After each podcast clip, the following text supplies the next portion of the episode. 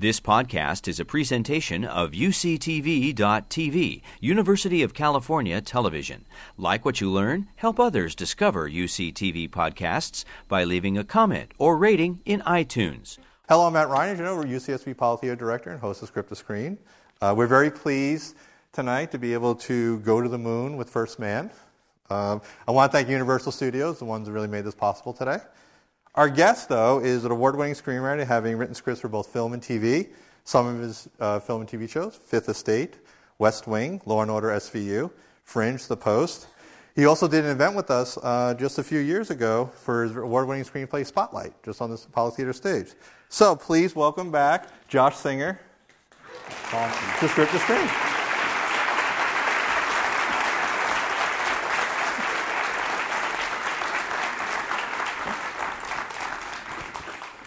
All right, so we're going to start with the tough question first. What were the challenges of uh, shooting the moon scenes on the original set they shot in 1969?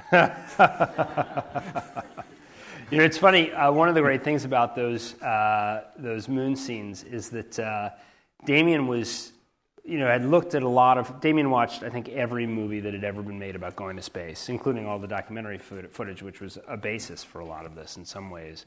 Um, but uh, he thought that a lot of the representations of the moon weren't terrific because they, you could clearly tell they'd been shot in a soundstage, and he wanted it to feel real. Uh, and so obviously he made some really cool choices in terms of moving from 16 to IMAX, you know, going from handheld and up close to, you know, more wides and Steadicam. But, um, uh, you know, the big choice he made is I'm going to shoot in a quarry. So we literally found a quarry in Atlanta, and and our production designer went out there, Nathan went and made it look like the, that part of the moon, uh, and so it would feel, you know, like you're outdoors, you know, like you clearly are on the surface of the moon. Um, I guess different kind of outdoors. There's no atmosphere, but you, you understand what I'm saying. Uh, and so, uh, which was all well and good uh, until it just so happened to be the coldest winter in the history of Atlanta. Ah. uh, and not only the coldest winter, but the snowiest winter in the history of Atlanta. And in fact, it snowed on the moon. Uh, and in fact, we had to shut down for like a day and a half because of snow and ice on the moon. So, uh, so it was, it, and look, it looks incredible, but it was a little brutal to get there. well, let's go back to the way back beginning. I mean, you're doing one of those famous events in human history everybody knows you know how it's going to end. Uh, so before sitting down to write the script, what was the conversation with you and Damien to decide what kind of narrative you're going to tell? Because you could have went in a million different directions. Yeah, Damien from the very beginning uh, was focused uh, on the cost uh, and how hard it was, and the fact that uh, it was a, a heck of a lot more challenging than really has been depicted you know, uh, you know, a lot of the depictions of the space race are triumphal in nature, uh, and they're great. It's just he wanted to get underneath that and show the real sacrifice of these guys and how brutal it was, um, because that's what he had gotten from reading Jim Hansen's book, um, and uh, and so when I read the book, I, I felt similarly. I, I mean, I couldn't believe I mean, you guys have all just seen, you know, all that stuff actually happened to Neil. And, and, and it's sort of, I mean, the loss of the daughter is horrible enough. And, and the fact that nobody knew about it, because that's the kind of guy Neil was, like he really didn't tell his colleagues about it. You know, that was, that was pretty uh, powerful for us. But then, you know, when I read that, you know, Elliot See, who, and, and it, it's, it's hard to really establish how, how close they were. I mean, you know, when you're backup on a, on a crew, you do everything the prime crew does. So when they were backup on five, they spent six months intensively training, you know, mostly with each other because they're sitting in those cockpits together, right?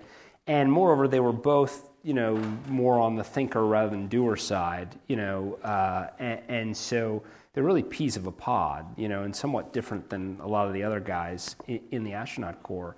And so they were very, very close. And for Elliot to, to die just two weeks before Neil's about to go up in Gemini 8, right? And then and then he's got to deal with that. Then he goes up, then he almost dies, right? And then less than a year later, his next door neighbor, who he's also quite close with, dies. Like it's just it's staggering, mm right? And the fact that he's got to then just keep going and put one foot in front of the other, right? And think about Janet, right? Who, you know, and Janet and Pat were super close.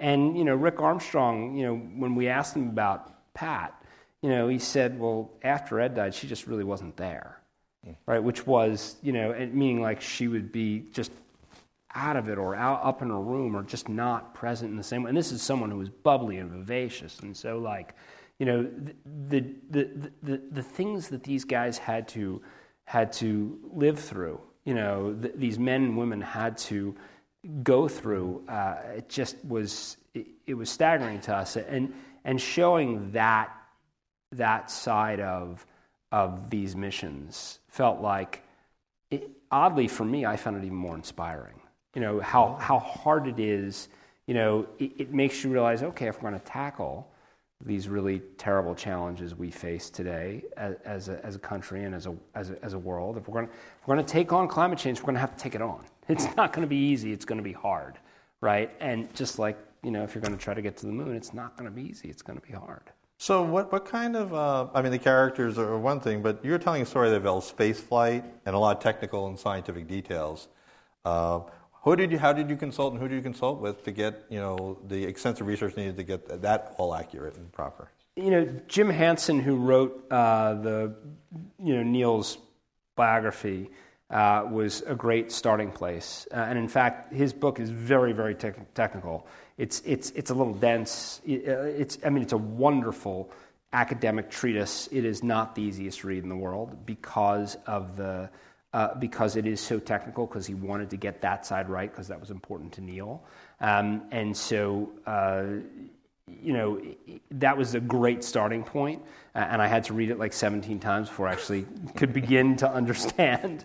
Uh, but even then, you know, there were often times where I would push Jim and have questions, and you know they'd either be beyond what they generally wouldn't be beyond what he did, but uh, you know he'd done this research 15 years ago, right? So uh, there were times when he had the answer, and then there were times that he would say, okay, go talk to Joe Engle, who's the last living X 15 pilot. And Joe winds up being an invaluable resource who winds up coming to set and teaching us how to fly an X 15. Or go talk to Frank Hughes, who is the, who retired as head of astronaut training and started in 1966 and literally trained the Apollo 1 astronauts the week before mm-hmm. you know, the accident and, you know, and, and knows everything there is to know about Gemini and Apollo and LEM you know, or if you want to do LLTV, you know, go talk to Christian Gelzer, who's a former student of mine who knows everything there is to know about the LLTV and the LLRV.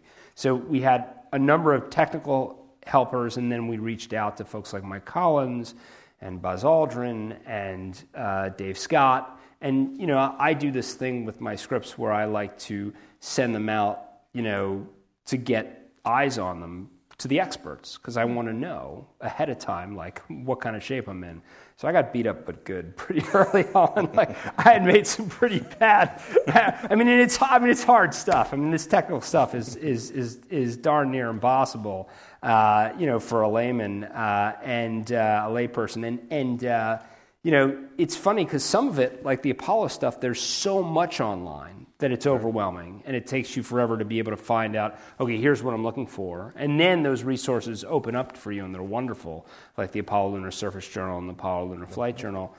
Gemini, on the other hand, you know, there's a very limited transcript, which is wrong in places because they were more focused on what had just happened in Gemini 8 as right. opposed to making the transcript right.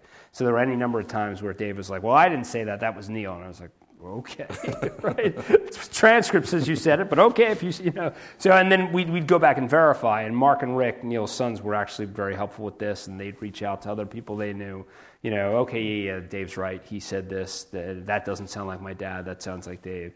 But, and then there was stuff that just didn't exist. Like all the stuff in Mission Control for Gemini, I had to, I had to come up with that on my own because there is no, there is flight director loop uh, for Apollo. So all the stuff in Mission Control and Apollo is there, but for Gemini, it's not there. So I literally had to. Dave Scott put me in touch with Jerry Griffin, who was one of the flight controllers, uh, you know, in Mission Control during Gemini 8, and I had to say, Jerry, okay, so who's who are the guys on the desks who are talking, mm. and walk me through what each of these guys is saying at the various moments we're talking, because Damien uh, genius slash maniac that he is, decided that he wanted to shoot Mission Control documentary style, meaning he wanted to have three cameras going at once, oh. And every one of those mission control sequences, he wasn't going to be sure where the camera was going to be. So I had to have language for everyone in the room. And oh. it couldn't just be stuff we put in in post. I had to have it done ahead of time.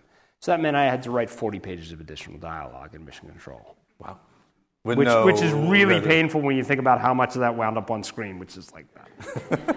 But you, but you, but you were able to run by the people. This is kind of what would have happened. You know? Well, Yeah, I literally, I had Jerry say, you know, what do each of these eight guys say in each of these five moments, and he'd rough out something for me, and then I'd type up a version of that, and then I'd send him those 40 pages of additional dialogue, and then he'd give me notes, and then I'd send them to him again, and then he'd give me notes, and then finally we had something that was close, and then we'd rehearse it with, we had all these extras come in. And they were also flight controllers or people who knew, you know, there was a fella, this guy Rick Houston, who wrote a whole book on mission control, who was mm. there, and kept saying, well, I don't think this is right. And so I'd call up Jerry, and I'd say, Rick doesn't think this is right. And Jerry's like, no, it's right because of this, that, and that, and I was there. And I was like, well, okay. Rick, he was there, sorry. You know, so. All right, so we'll talk some specific scenes later. But when writing the script, did you struggle with finding the balance between good narrative and historical accuracy? Mm. Where they actually butt heads sometimes. Yeah, I mean, it, it's it's um, you know, I think it- it's funny because the the the challenge. I mean, I could go on and on about this. In fact, I've written a book about it, but but uh, we'll get to that later. But you know, the challenge was really Neil, right? I, think in some ways, I mean, look, there's a huge technical challenge, right? And that is, I mean, look, the Apollo mission was eight days, so I'm going to do it in 15 minutes. So right, so all of this just by figuring out what you're cutting out. And similarly, Gemini 8 was eight hours, right? And so you know, and how am I going to make docking and rendezvous? How am I going to make that clear to an audience while still trying to be faithful and only use actual comms or comms that I'm pretty sure right from Jerry Griffin, you know. Um, but Neil's the real hard one because Neil is this very tightly packaged, you know. Uh, I mean, Jim describes him as emotionally tightly packaged, right? And it's very clear that, like, I mean, you know, Janet would say no, no was a big argument from Neil, right? And Rick would say oftentimes you'd ask him a question and he just wouldn't answer, right? He just was, and, and again, what the, the other thing that was challenging as well is he loosened up a lot in later years. When Janet left, Janet left him about 20 years after the end of our movie. And she left him, when she left him, she said, it's because I couldn't take the personality anymore. Um, and, and Rick and Mark have said it was sort of like a wake up call, right? And because he was, he, he tried to woo her back, like he was not happy about this at all. And then eventually, after about a year, met another woman, Carol, who wound up, who's a wonderful woman who he mar- married, and she brought him out of his shell a bit, right? And, and I shouldn't say brought him out of his shell, that's not quite accurate, but I think she loosened him up a little bit. Uh, and so uh, he became, you know, warmer. Uh, and I think there was always a guy who, if you went to him, he would laugh and had stories and, was, and had a great wit, which we have in our movie. But I think there was also this very serious, very tightly packaged guy, like most of these guys were, who would take his feelings and just put them like that. And that is very hard to traumatize, right? When you're trying to get like, and a great example, you know, was, you know, so this moment when when the Apollo One tragedy happens, which is devastating to all the astronauts because it's a huge setback in the program, and it's specifically devastating Neil because, you know, he and Ed were, were were tight. I mean, one thing we shot, which doesn't make the movie, is there was a house fire that burned down the Armstrong's house which, as you can imagine, you know, it was just we, we thought the audience would be sticking themselves in needles at that point. but um, but uh, uh, you know, so and uh, in the in and Ed White was hopped the fence and literally was spraying down the house, and then they wound up staying at the Whites for a couple days. Right?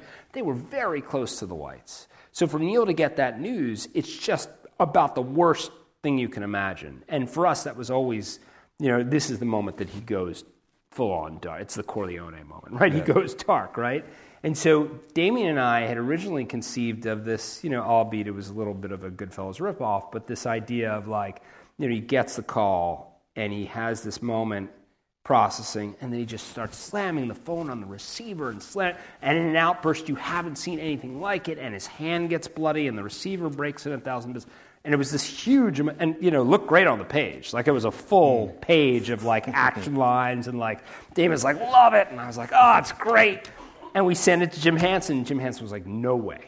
Not in a million years would Neil ever do this. And he got very heated. And, you know, I didn't even bother sending that draft to Rick and Mark, right? Like, because I knew it was just not going to fly. So then I'm stuck with, okay, how do I stay true to Neil and also try to be true to this emotion and, and let the audience in just a little bit? And so you know, and fortunately we knew we'd have Ryan, so you know he can do that thing where he goes literally goes dead in the eyes, which to me is, you know, I mean it's amazing, right? You're like, how did he just do that? It's the same face, and yet like, oh my god, right? And uh, and but then you know I came up with okay, what if you just hear this little pop, and then he looks down and you realize he's been squeezing this glass so tightly that he's broken it, right? And it's sort of hopefully helps convey a little bit of what's going on inside, even though you're not going to see him go.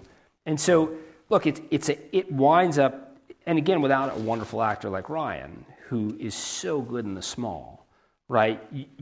It's, it, you know, it would be very challenging. But I think Ryan manages to, you know, bring you along emotionally right? Even though you know you've got this very tightly packaged guy. What? Um, yeah, the, the, glass thing really affected me. But speaking, we'll jump a little ahead, and then we'll go back a little. But the since we're on the the the Apollo, what did you? What were the decisions about deciding what to show and what to show about the accident?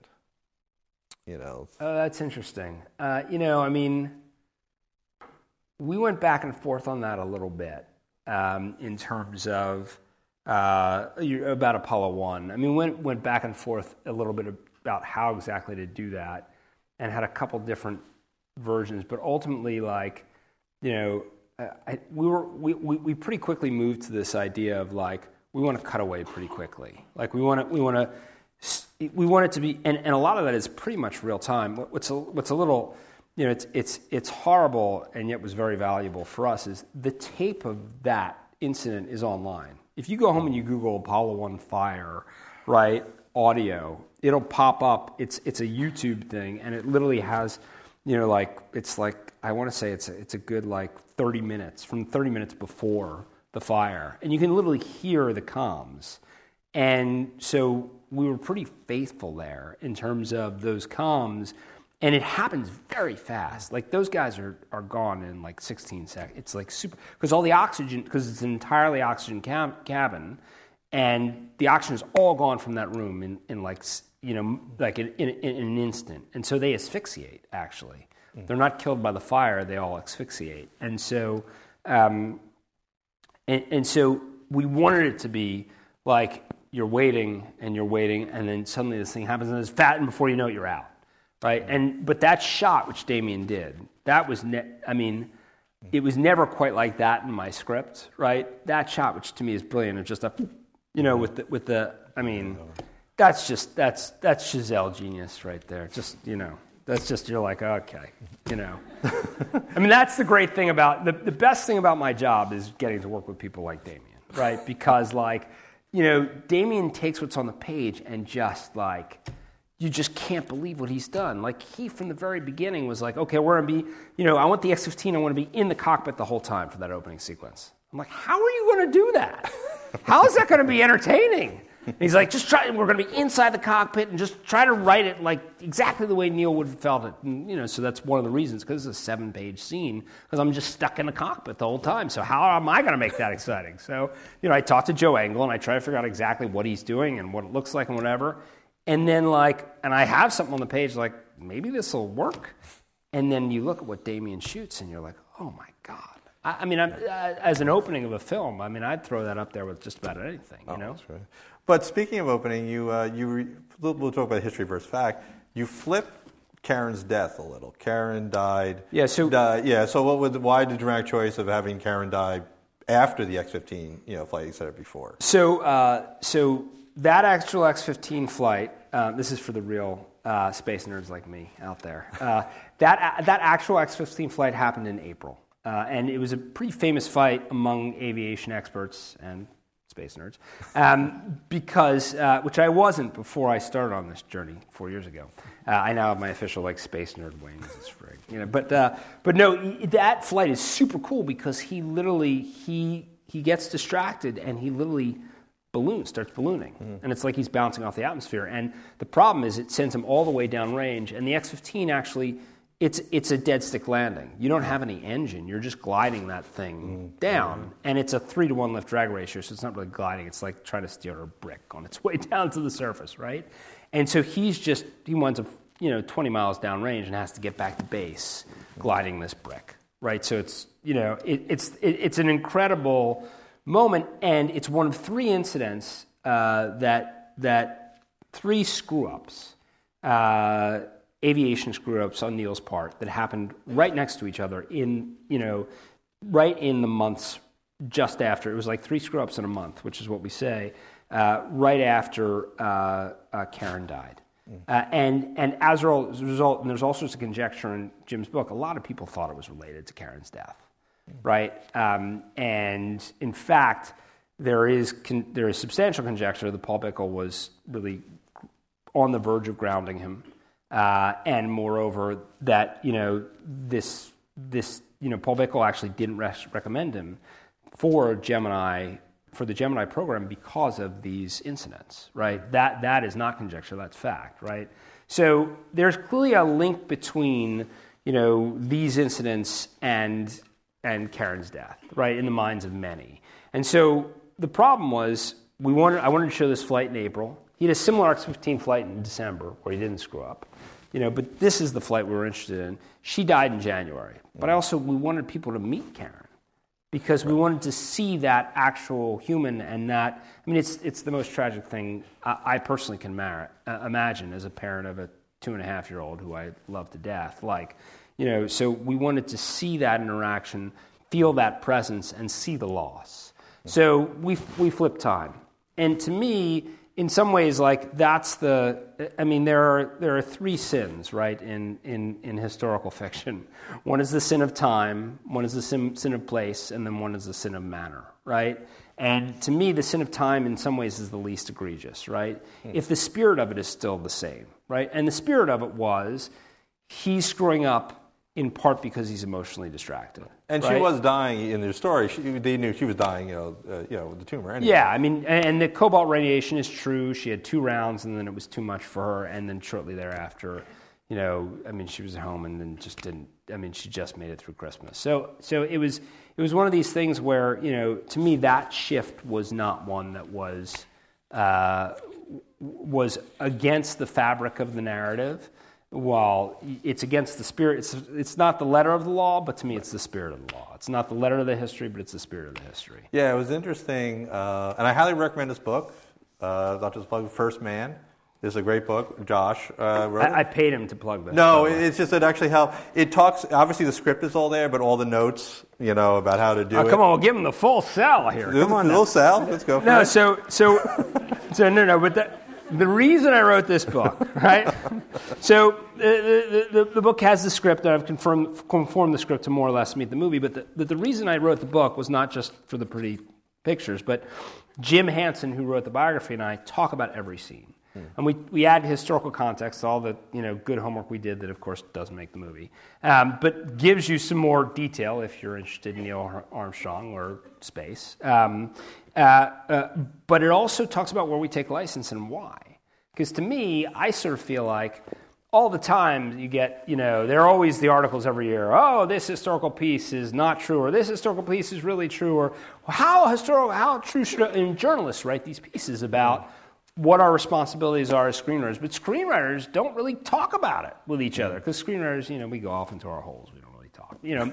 And and to me, like, I feel like we should talk about this. Like, we have a response. I feel a tremendous responsibility when I write movies like this. You know, you know, one to uh, the people I'm writing about, Neil, right? Two, to generally, I, I, work with the families, whether it's Don Graham, you know, on, on the Post, talking about his mom, or Rick and Mark talking about Neil, or the, the, the, the gang of reporters on Spotlight. So I feel tremendous responsibility to them, right? But then there's also this responsibility to the public. Because God willing, your movie is going to get into lots of theaters and lots of people are going to see it. And this may be the only thing they know about Neil Armstrong. So don't you have some responsibility to try to actually be in the ballpark, right? And so, and so, but how do you think about those things? How do you think about when to take license and when not to take license and what's the line. And it's a tough line, especially because you know you number one want to tell a good story. You don't tell a good story, then nobody shows up, right? And so um, to me, it feels like a conversation that screenwriters should have. You know, and, and, and, and, and a set of, you know, there should be some ethics, you know, a set of, a set of standards. Speaking of screenwriting, because you're generous, we have your script scene excerpts for the audience today. Uh, there was a line, it just you said uh, in the script, hold for an awful beat when Karen was in the uh, radiation, yeah, getting tested. So lines like that, how does that help the right uh, the actor? Because we'll talk about Ryan Gosling what he brought to it. Kind of identify what the character is getting to, because that's just a simple line, but to me, kind of sums up Neil Armstrong, like hold for what he's going through. Yeah, you know, it's interesting. I mean, it's funny because I'm generally trying to. Uh, it's funny because it's something I don't do very well. I, I tend to put everything in the kitchen sink into my screenplays, meaning like I talk about what the actors are feeling, and and and which is really you, you should because often oftentimes actors will like have somebody like go cross all that stuff out. Like I don't want to know what I want to figure it out myself, right? Um, you know, to me, the the screenplay is a blueprint, right? So like you'll see, you know, to reference the book again, uh, but not in a salesman type way. but you'll see, like, like I, I, write a lot. This is all. These are all. There's no words in here. There's no dialogue here. But there's a lot of action, right? And I tend to write all that action out, and it's mostly so that everybody can be on the same page. From you know, I mean, look. The first thing the screenplay is is a sales tool of the studio. This is going to be a great movie. You're going to make lots of money. Don't worry about it, right? And so, like, you're trying to sell them on the page what this movie is going to be, right? So that, that, that's number one. And so some of that is just, so in case they can't intuit, you're spelling it out for them a little bit, mm. right? But number two, beyond that, like at some point you're going to have a production designer reading this. You're going to have a, a, wardrobe person reading this, costume person reading this, excuse me, costume designer. You're going to have uh, your DP reading this.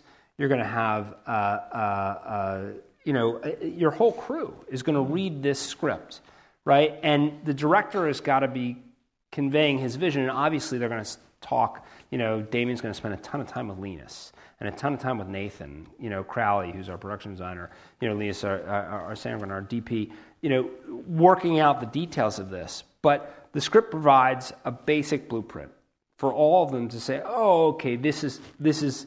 You know, for you know, this is what's happening here. This is what the focus is on the scene. This is, this is where we're all, this is what generally we're, we're shooting for so that we roughly know, you know, okay, so Nathan can figure out, oh, okay, I just need the interior of the X15. The exterior, exterior is not really all that important until this moment when we're on the, you know, and so what am I going to see? The interior when he's getting out of the craft, that's where the interior is important, right? and, and the exterior is not important for when I'm up in the air, and so I don't need to see, you know, the flaps on the wings or anything. You know, like so there, there's there's all sorts of, and again, Damien goes over this all in detail, but at least you know we've got it. We've got a game plan here, mm. right? Um, for the actors, I don't know. I mean, that's where the blueprint terminology really comes into play because to me, I feel like that you know, so much of what's magic, right, in movies is what happens on the day right? And oftentimes that's not exactly what's on the page, right? So, you know, look, as a writer, you slave over the dialogue. You hope they're, you know, you hope they're going to say something in the ballpark, right? But oftentimes they don't, and oftentimes they come up with stuff which is even better, right? Because it's they're in the moment and they're living in the moment and feeling in the moment. And oftentimes, by the way, you know, so some of my favorite stuff in the movie is stuff that was improvised, right? Stuff where you know Damien had two weeks of rehearsal with with the family mm. right? Just to sort of play it being a family. And, you know, Sneaky Damien, he shot it. So it actually was two extra weeks shooting. Don't tell the studio. They still think it was just two weeks of rehearsal, right? But, but no, but he had that time just to get these, these folks to know each other, right? And to start to act as a family. And so, you know, they improvise some amazing stuff. And some of that is, you know, there's, there's, a, there's this wonderful sequence, which is um, right after Neil finds out he's been cleared of the of the you know of the Gemini 8 it wasn't his fault, which it wasn't, you know, and, and he goes home and plays with the kids, right, and you know tries to stick Rick in the freezer, and you know they tell Mark to stand in a corner, you know, and and uh, she's not she's not laughing, she's crying, you know, because Janet can't stop from laughing. All that's improvised, right? It's one of my favorite sequences in the movie. And why is it there? Well, because we had written a scene that takes place at the pool that was fun and light and supposed to be that breath of relief before Ed dies. And, you know, it didn't work. Shot okay, it just didn't quite didn't quite have that thing. And so Damien reached in and he grabbed a bunch of stuff that he, to get that same sentiment. And so what I love about that is the blueprint for what we're going for is in that scene. Like the spirit of what I wrote on the page is the same as the spirit of what he put together for the movie. Yeah. It just didn't quite, you know, turn out that way.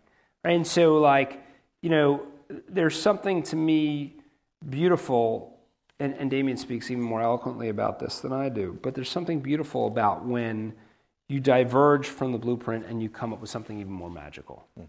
Right? And, and, and, and it makes the film come alive. Now, your blueprint needs some humor uh, as part of the movie. So we have the vomit comet scene, which is actually uh, the the axis early in the film. The multi-axis. Multi-axis yeah, of the yeah, vomit comet. Yeah, yeah. Uh, you know, they go through hell and they have to read 204 pages of, of rocket science with vomit stains. How did you did you realize at this point the script needs some kind of break of the tension, or you that's something that actually the astronauts would experience, and we thought it was kind of a funny moment. Yeah, you know, it's funny because like there are. Um, it's a, it's a funny thing with the, with the script.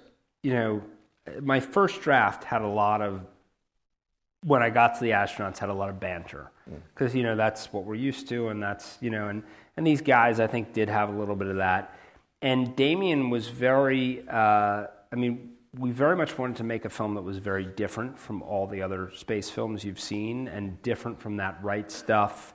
Even Apollo 13 has some of this like happy fun banter. And so we really pushed against that, right? And, and pushed for moments of humor that were much more organic, right? Uh, and, and much more just sort of like, wow, this is, this is how brutal it is. It's kind of funny, right? Um, and, you know, I mean, one of my favorite lines, uh, you know, and it's funny, it's, it's a silly favorite line to have written, right? Because it's not a specifically clever line. It's not, you know, it's, I, I mean, I would never pretend to be a Sorkin, but it's not even remotely in the ballpark. It's just simply when Elliot's talking about, you know, this ice bath, you know, and this is even earlier. This is when, when they're, uh, you know, they, they've just, they're, they're, Neil's about to be interviewed, and he sits down next to Elliot, and it's the first moment they meet. And Elliot, played wonderfully by Patrick Fugit, is talking about this ice bath and, you know, how cold, you know, it was, and, but, you know, he, he thinks they're more after the, the psychological than the, than the, than the physical response. And Neil just says gently, well, you know, I made it pretty clear I thought it was cold, right? And, and, and, and, and it's, it's such a like, to me, it's, it's, and it's like, it took me like 50 cuts at that line to get that line to a place where it's like, oh yeah, that's what, that's how Neil would have said it. That's what it would have been. And it's delicate and, and, you know, and, in, I don't know if I got a laugh in here tonight, but you know, it, it, it has tended to get a laugh because you need a break. You need a mm. moment, right? And it's just this like, oh, he's still alive, right? He's not, you know, he's lost his daughter, but he's still alive, right? And then like, you know, we have, we're going, Gemini needed to be in general like, we're starting to breathe into life, right? You know, we've been dead and we're starting to breathe into life and we're going to dance, right? And we're going to sit around the table and we're going to, I mean, to me, the real moment for me that you're talking about. And look, I love the multi-axis stuff, and I think that that plays. You know, that generally gets some good laughs. But to me, the real moment is the musical theater moment when they're all sitting having dinner, and they talk about Egelloc. And what, what's amazing, what I love about that is, um, so I'd written that scene, that dinner scene, and we always had this idea of like, again, like, let's have life and let's have mundane, just you know, three couples sitting around a table. And I mistakenly had written a scene with a lot of banter about Valentina Tereshkova, who was the first Russian cosmonaut. Mm-hmm. And the wives all saying, well, why aren't they sending women to space? They're doing it in Russia. She was the first woman in space, period, but she was the first uh, Russian, sorry, first female cosmonaut and first female in space. And, and having the wives sort of poking at the men about that. And I, and I wrote the scene, I was really proud of it. I was like, oh, this is using the history, and it's funny, and it's light, and da- Damien had loved it. And then he gave it, you know, because we tend to, again, give scripts out not only to historians, but also to readers. And, and so Damien had given the script to somebody who said, like, that feels like, that feels modern. It doesn't feel like the women at the mm. time would have been talking about that in that way. And Damien gave me the note, and I was like, "Yeah, but it's so good." I like, I literally like ignored the note on through because Damien and I did, you know, you you see, we we did like probably 60 drafts, right? There are 16 drafts that we turned into producers over the course of like two years, but it's really we did three or four for ourselves for each of those single drafts. So it's like 60 drafts. So like for three or four drafts, I ignored the note and just kept hoping that Damien would forget it, right? and it would go away. And and then at some point, Ryan, you know, because Ryan started reading and giving notes, and Ryan said, "Hey, you know, I read this thing about Neil being into musical theater, and he wrote this thing, Land of Egelloc, and why isn't that in the script?" And I said, That's a good question. Because it's such a human moment for Neil, and it's so different from the Neil Armstrong we think we know. And, um, and, uh, and so, and I was like, Where would it go? Where would it go? And I was like, Oh, I guess I could take that bad Valentina Tereshkova stuff out and plug it, and it wrote in like 10 minutes. Super fast, right? And what I love is that always gets a laugh. Like, because that moment of like, this guy wrote musical theater, and like the guy's looking at him like he's from the moon. You know, like it's it just it always works, and it's it's because it's organic and natural. And to me, that's the other great thing about filmmaking is it's really collaboration. It's really about you know it's hard making a making make it's hard making a bad movie. It's hard making certain certainly hard making a good movie. Like you know you need all the bright minds you have, and certainly when you're trying to get under the skin of this guy. Now, speaking of bright minds, uh, Janet Claire Foy I mean, she, she is a very, uh, you know, she's, she's holding back a lot, but when she explodes, she explodes to NASA about turning on the things. And of course, the dramatic scene with Neil, you're going to talk to the kids. Yeah, yeah. How did you approach her character, you know, being true to Janet, working with Claire Foy, you know, to get to kind of find the voice of that character? Well, we, you know, we got to sit with, you know, we didn't immediately get to sit with Janet, but we got to sit with, uh, we got to sit with the boys, Mark and Rick, quite a bit, and then eventually we got to Janet. And so we got a real sense of her. And and those scenes you know so that's all right in jim's book the fact that she went to mission control you know and she had it out with deke like a week or two later but you know that is also you know described in detail in jim's book and so it was just it was just and we embellished a little bit in the language but like those scenes you know it just was such a great way to show what she's dealing with, right? Uh, and then the scene later where she pushes Neil to talk to the boys, that's also, you know, from Jim's interviews for Janet, which I don't think were in the book, but like specifically, you know, uh, she said to Jim, Janet actually, her father died when she was 15. He had a heart attack. And it was quite sudden and, you know, never got to say goodbye to him. And, and at some point I had a line about that in there, but it was just way too on the nose. But, but that, she, she definitely was insistent with Neil. And, and can you imagine? I mean, the only other time he's been in space, he almost died. She got this, you know, and that was an eight-hour mission that was a lot less challenging. And two of her best one. friends died.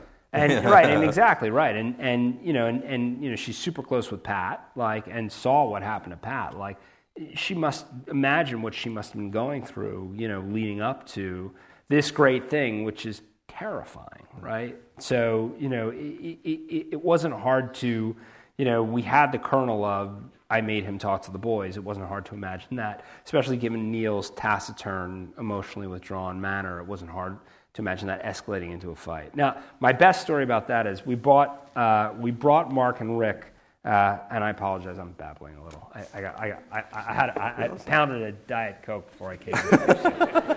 uh, but uh, so uh, we we had uh, Mark and Rick come in. We had all these guys: Mark, Rick, Mike Collins, uh, Frank Hughes, uh, the trainer, uh, uh, Joe Engle. We had them all come in four weeks before Picture Lock to give us, you know, one last round, you know, just on what they were going to see on screen. And I was super nervous for Mark and Rick, especially because I had sent them the conform script, and Rick had very few notes because he had read the script many times. But he did say, you know, my mom drops the f bomb, right, in that scene with Dad, you know, where she's pushing, you know, him to talk to us, and I don't think she would have done that. So, like, I get this email from him right before he's about to watch the movie, and I'm like, oh my God. So, they're going to make us take that out. And it's such a beautiful performance, and oh, it's going to be. And, and as it is, I'm already terrified they're going to hate the movie. And so, I'm, you know, and, and, and so I'm nervous enough when they see the movie the first time, and, and, and that went pretty well. Um, but then we did this thing where not only would we have them watch the movie, we would actually then sit with them with the movie on Pix, which is our little compu- our program, so we can watch it on a computer screen. And I'd stop it anytime they had an issue. because that was the only way to actually effectively get their notes, right? So they, so they actually they watched it once and they watched it a second time, and then I sat with them and you know took down all the We got like ten pages of notes, you know, and we managed to get to about 70, 80 percent of them. But um, but so we get to that scene, and I'm like, oh God, here we go, right? And I play out the scene, and you know, and and and you know, give me a number. I can't give you, you know, I, I can't give you a number. I don't number, you know, blah blah blah. And so and we get to the end of the scene, and I pause the scene, and I look up at Rick and Mark, and I'm like waiting for them to lower the boom. And, uh, and Mark just says, How can we argue with that? Oh.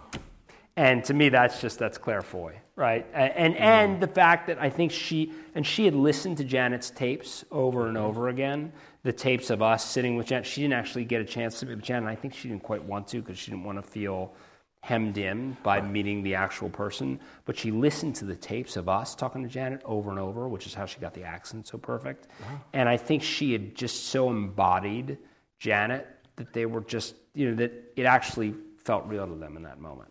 And, and so, yeah. Now, of course, the money scene is landing on the moon. Uh, Neil wasn't really interested walking on the moon or be the fame. He just wanted to fly there. Uh, so, what were the decisions of how to portray the whole moon sequence?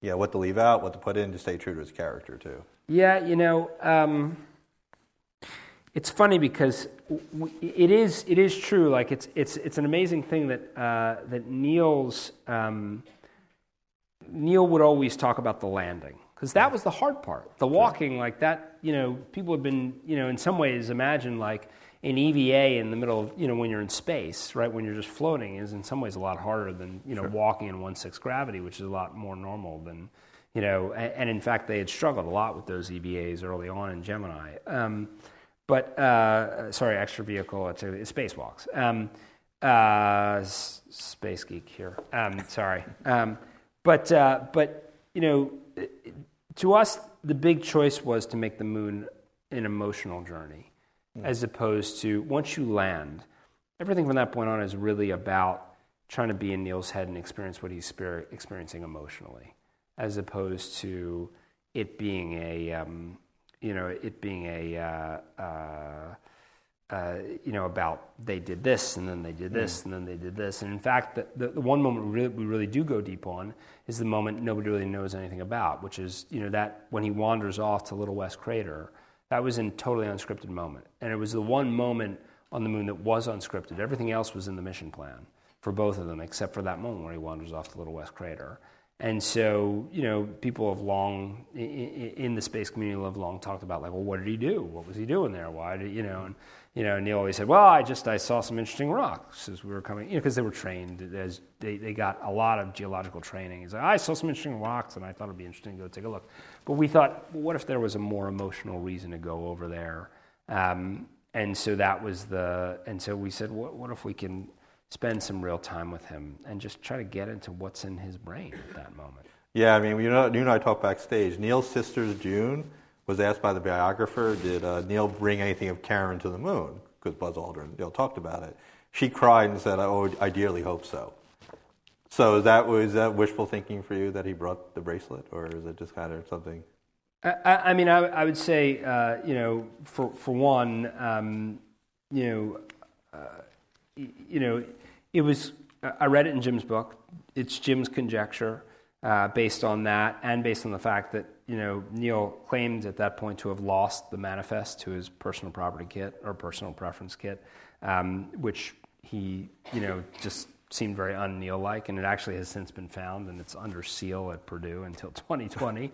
so who knows? Uh, but uh, you know, so you know, Jim's conjecture is what excited me um, that, oh, he believes this might have been the case, and June believes it might have been the case. So that feels like, okay, that's fair game. Uh, and just for me, you know, uh, uh, you know, my, my, father passed away a couple years before uh, this movie. I started working on this movie, and and my, you know, was, you know, one of the worst things I'd ever gone through, and, and my experience with grief was such that, you know, it felt like, you know, would he still feel that intense grief all those years later? Yes.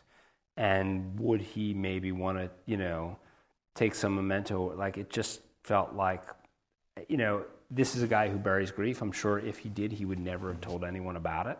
Um, but uh, yet, it felt like I, I, buy it that you know he he uh, he might have done that. So. So we talk a little reaction to the film before you open up the questions. Um, so I'm curious. I think the audience is curious, and my students were curious. Uh, how did Buzz Aldrin feel about the portrayal in the movie? Uh, I wasn't allowed to say what I thought he, the character was because it's profanity, so they banned my students banned me. But how did Buzz feel about his portrayal? Because he was actually a great contrast. You know, I talked about between Neil character-wise, but you know. Yeah. So uh, so my my so Robert Pearlman is this incredible uh, space aficionado, runs a site, uh, collectspace.com. And, and Robert was a huge help to us, also guy read scripts and, and, and, uh, and came in and watched the movie before it was done and gave us notes. And Robert uh, is close with Buzz.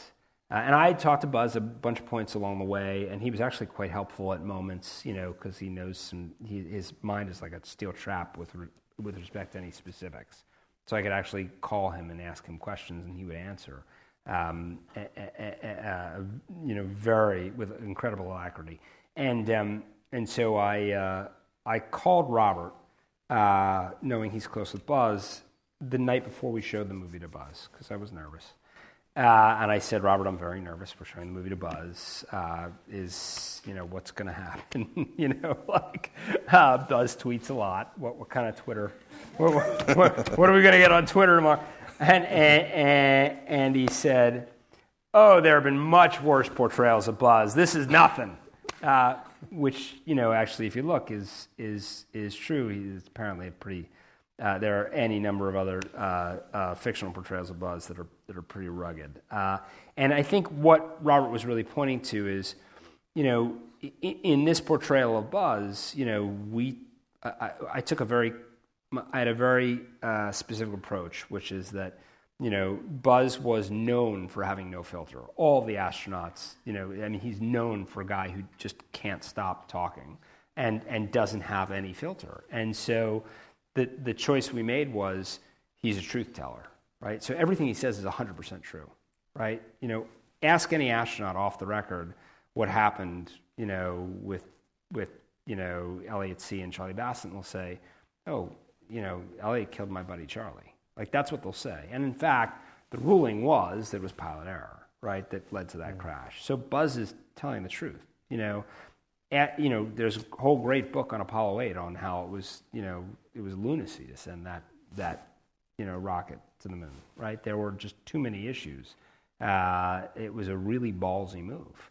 Uh, and, and so, you know, what he says is all true. It's just the wrong time to say it, which is very much in keeping with who Buzz was from what we had learned from talking to lots of people. So Buzz comes in and, uh, and in fact, the first scene where he's talking about, you know, that Elliot See was clearly, you know, clearly the error was in the approach. Buzz turns to his buddy who's there and looks up and says, Yeah, well, Cira was in the approach. And Lily starts talking through how Elliot had screwed up, right? and then the best is so they get to the next scene where Buzz is talking about the lunar lottery, and, and Corey, you know, says, you know, well, I'm just saying what you're all thinking. And Buzz looks up at the screen and says, That's me! so, uh, so yeah, so uh, now, and I will say, what was just incredible and and just a priceless moment was after uh, you know Buzz, you know, sort of can get off on tangents these days, and sometimes they're just incredible, and literally talked us through uh, the landing, um, which mm. he had talked me through a little bit. That's that's my other great Buzz story. So.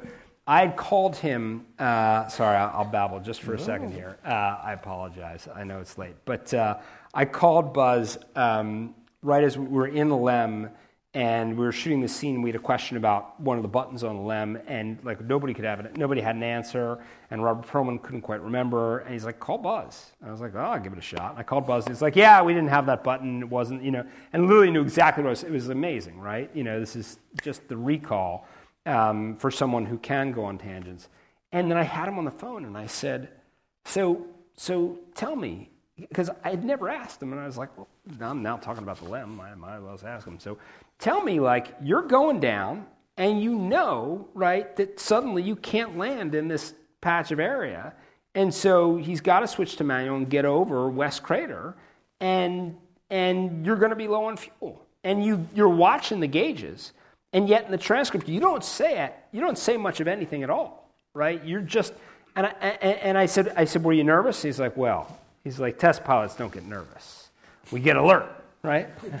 and I said, okay, okay. So you're more alert. I said, but didn't you want to say something to your you know, to your commander? Didn't you want to say to Neil, like, watch your fuel? Like, you know, what you didn't? He's like, well, you don't want to rattle. You never want to say anything. Like, you want to let him do his job. He's like, but I gave him a little body English, which to me was like the greatest line in the world. Uh, and so, uh, so I, I, like to think that Corey gave some, and we added a couple little lines, but it's mostly body body English. So. Sadly, we got to come to the end of our show, uh, but we do ask our same question, our last question. Um, so it's a screenwriting question. So growing up, what screenplay or movie that maybe inspired you to be a writer or something that our students should examine? Like this is something you should study as a good example of screenwriting. Uh, you know, I would say, uh, uh you know, it's funny. Um, it's funny when I was a kid, I wasn't like that. Wasn't you know? I mean, I, there was one moment when when my parents went and saw The Fisher King and came home and said, "You could have written that." And I wasn't a screenwriter. I don't know why they said that. Uh, it's a great, great movie. I, you know, um, you know, it's funny for me. You know, uh, I, I mean, when I started really getting, I mean, I, I, think anything by Steve Zaillian is really extraordinary. That the, the, you read Schindler's List. Um, you know, uh, I've read parts of Quiz Show. Uh, I think that's an extraordinary screenplay. Um, you know, uh, for me as a kid, I mean, you know, Glory and The Natural. Oh, yeah. You know, yeah. you know, and and now now as an adult, it would probably be like Godfather in the Apartment. I don't know, but you know. But, um, but as a kid, Glory in the Natural, and Glory, I, recall getting huge props for the accuracy uh, in, in, a similar way. And, and that's one I think about all the time because I don't know anything about that African American regiment other than what I learned watching Glory, right? And so, like, you know, what was, you know, what was, what was their responsibility? Uh, what was it? it? Was I think it was Ed Zwick. What was Ed Zwick directed? Yeah. Right. It's what's his responsibility and the responsibility of that screenwriter. You know, uh, it's it's horrible, right? I don't know the name of the screenwriter. It was one of my favorite movies as a kid, you know. uh, so, uh, but uh, but what's the responsibility? And you know, well, that's what I know of, you know, of that regiment, right? So, like, you know, and so hopefully they got a fair amount of it right. Well, we're going to end on a Neil Armstrong quote saying, "There's a very real danger that our own generation may be may too soon forget the progress as a price which society must be willing to pay." I want to thank you Ray, for writing such a beautiful script and remind us that the astronauts were heroes. Thank you guys for coming out tonight. and, uh, and, of course, uh, the families were heroes too. And uh, thanks for coming back to the Pollock and visiting with us. Uh, my pleasure. Thank you. You've been listening to a podcast by University of California Television. For more information about this program or UCTV, visit us online at uctv.tv.